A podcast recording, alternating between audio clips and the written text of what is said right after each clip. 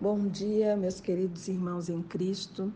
Eu sou a Jaidete e fui desafiada ou convidada pelo missionário Hans a elaborar um áudio com uma meditação.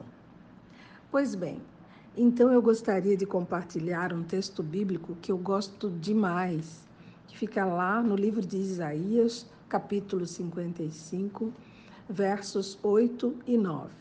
E eu vou ler porque os meus pensamentos não são os vossos pensamentos, nem os vossos caminhos os meus caminhos, diz o Senhor.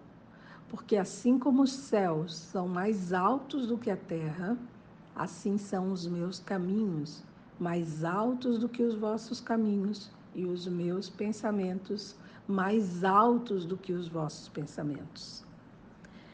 Com certeza, a nossa natureza humana não consegue atingir a esfera da atuação de Deus. Ele está em um plano muito superior.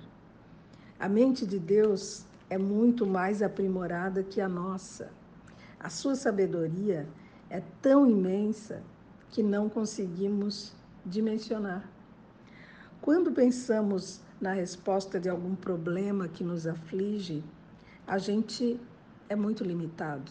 A gente não consegue é, ter todos os ângulos, a gente não consegue ter a visão de todos os ângulos. A nossa mente é limitada, egoísta e acaba se fechando naquela determinada maneira de ver o problema. Quando Deus pensa no nosso problema, ele vai muito além. Deus pode propor respostas que não se limitam àquele momento e circunstância. Ele pode estar relacionando várias outras coisas que estão ligadas a um determinado problema, ou seja, ele está fazendo análises muito mais aprofundadas, ele está vendo o nosso passado, ele está vendo o nosso futuro, né? Ele está muito além da nossa capacidade. Muitas vezes somos surpreendidos ou mesmo decepcionados com as respostas de Deus.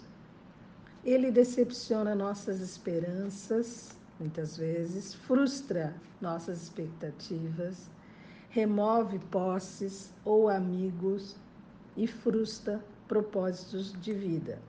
Mas acredite, ele sabe o que é melhor para você. Se, se é, tivermos fé, ele nos guiará a um caminho mais elevado. A nós só nos cabe entregar a direção de nossa vida, deixar Deus agir, descansar e confiar. Por isso, mesmo que tudo no momento pareça estar ao contrário do que você deseja, confie. Procure motivos para agradecer e louvar a Deus. E lembre-se do que diz a oração: seja feita a vossa vontade, a tua vontade, não a minha. Eu encerro pedindo que Deus nos dê um pouquinho da sua imensa sabedoria e mais um tantinho assim de fé para que consigamos compreender e aceitar os seus desígnios. Uma boa semana a todos. Que Deus os abençoe e dê muita sabedoria.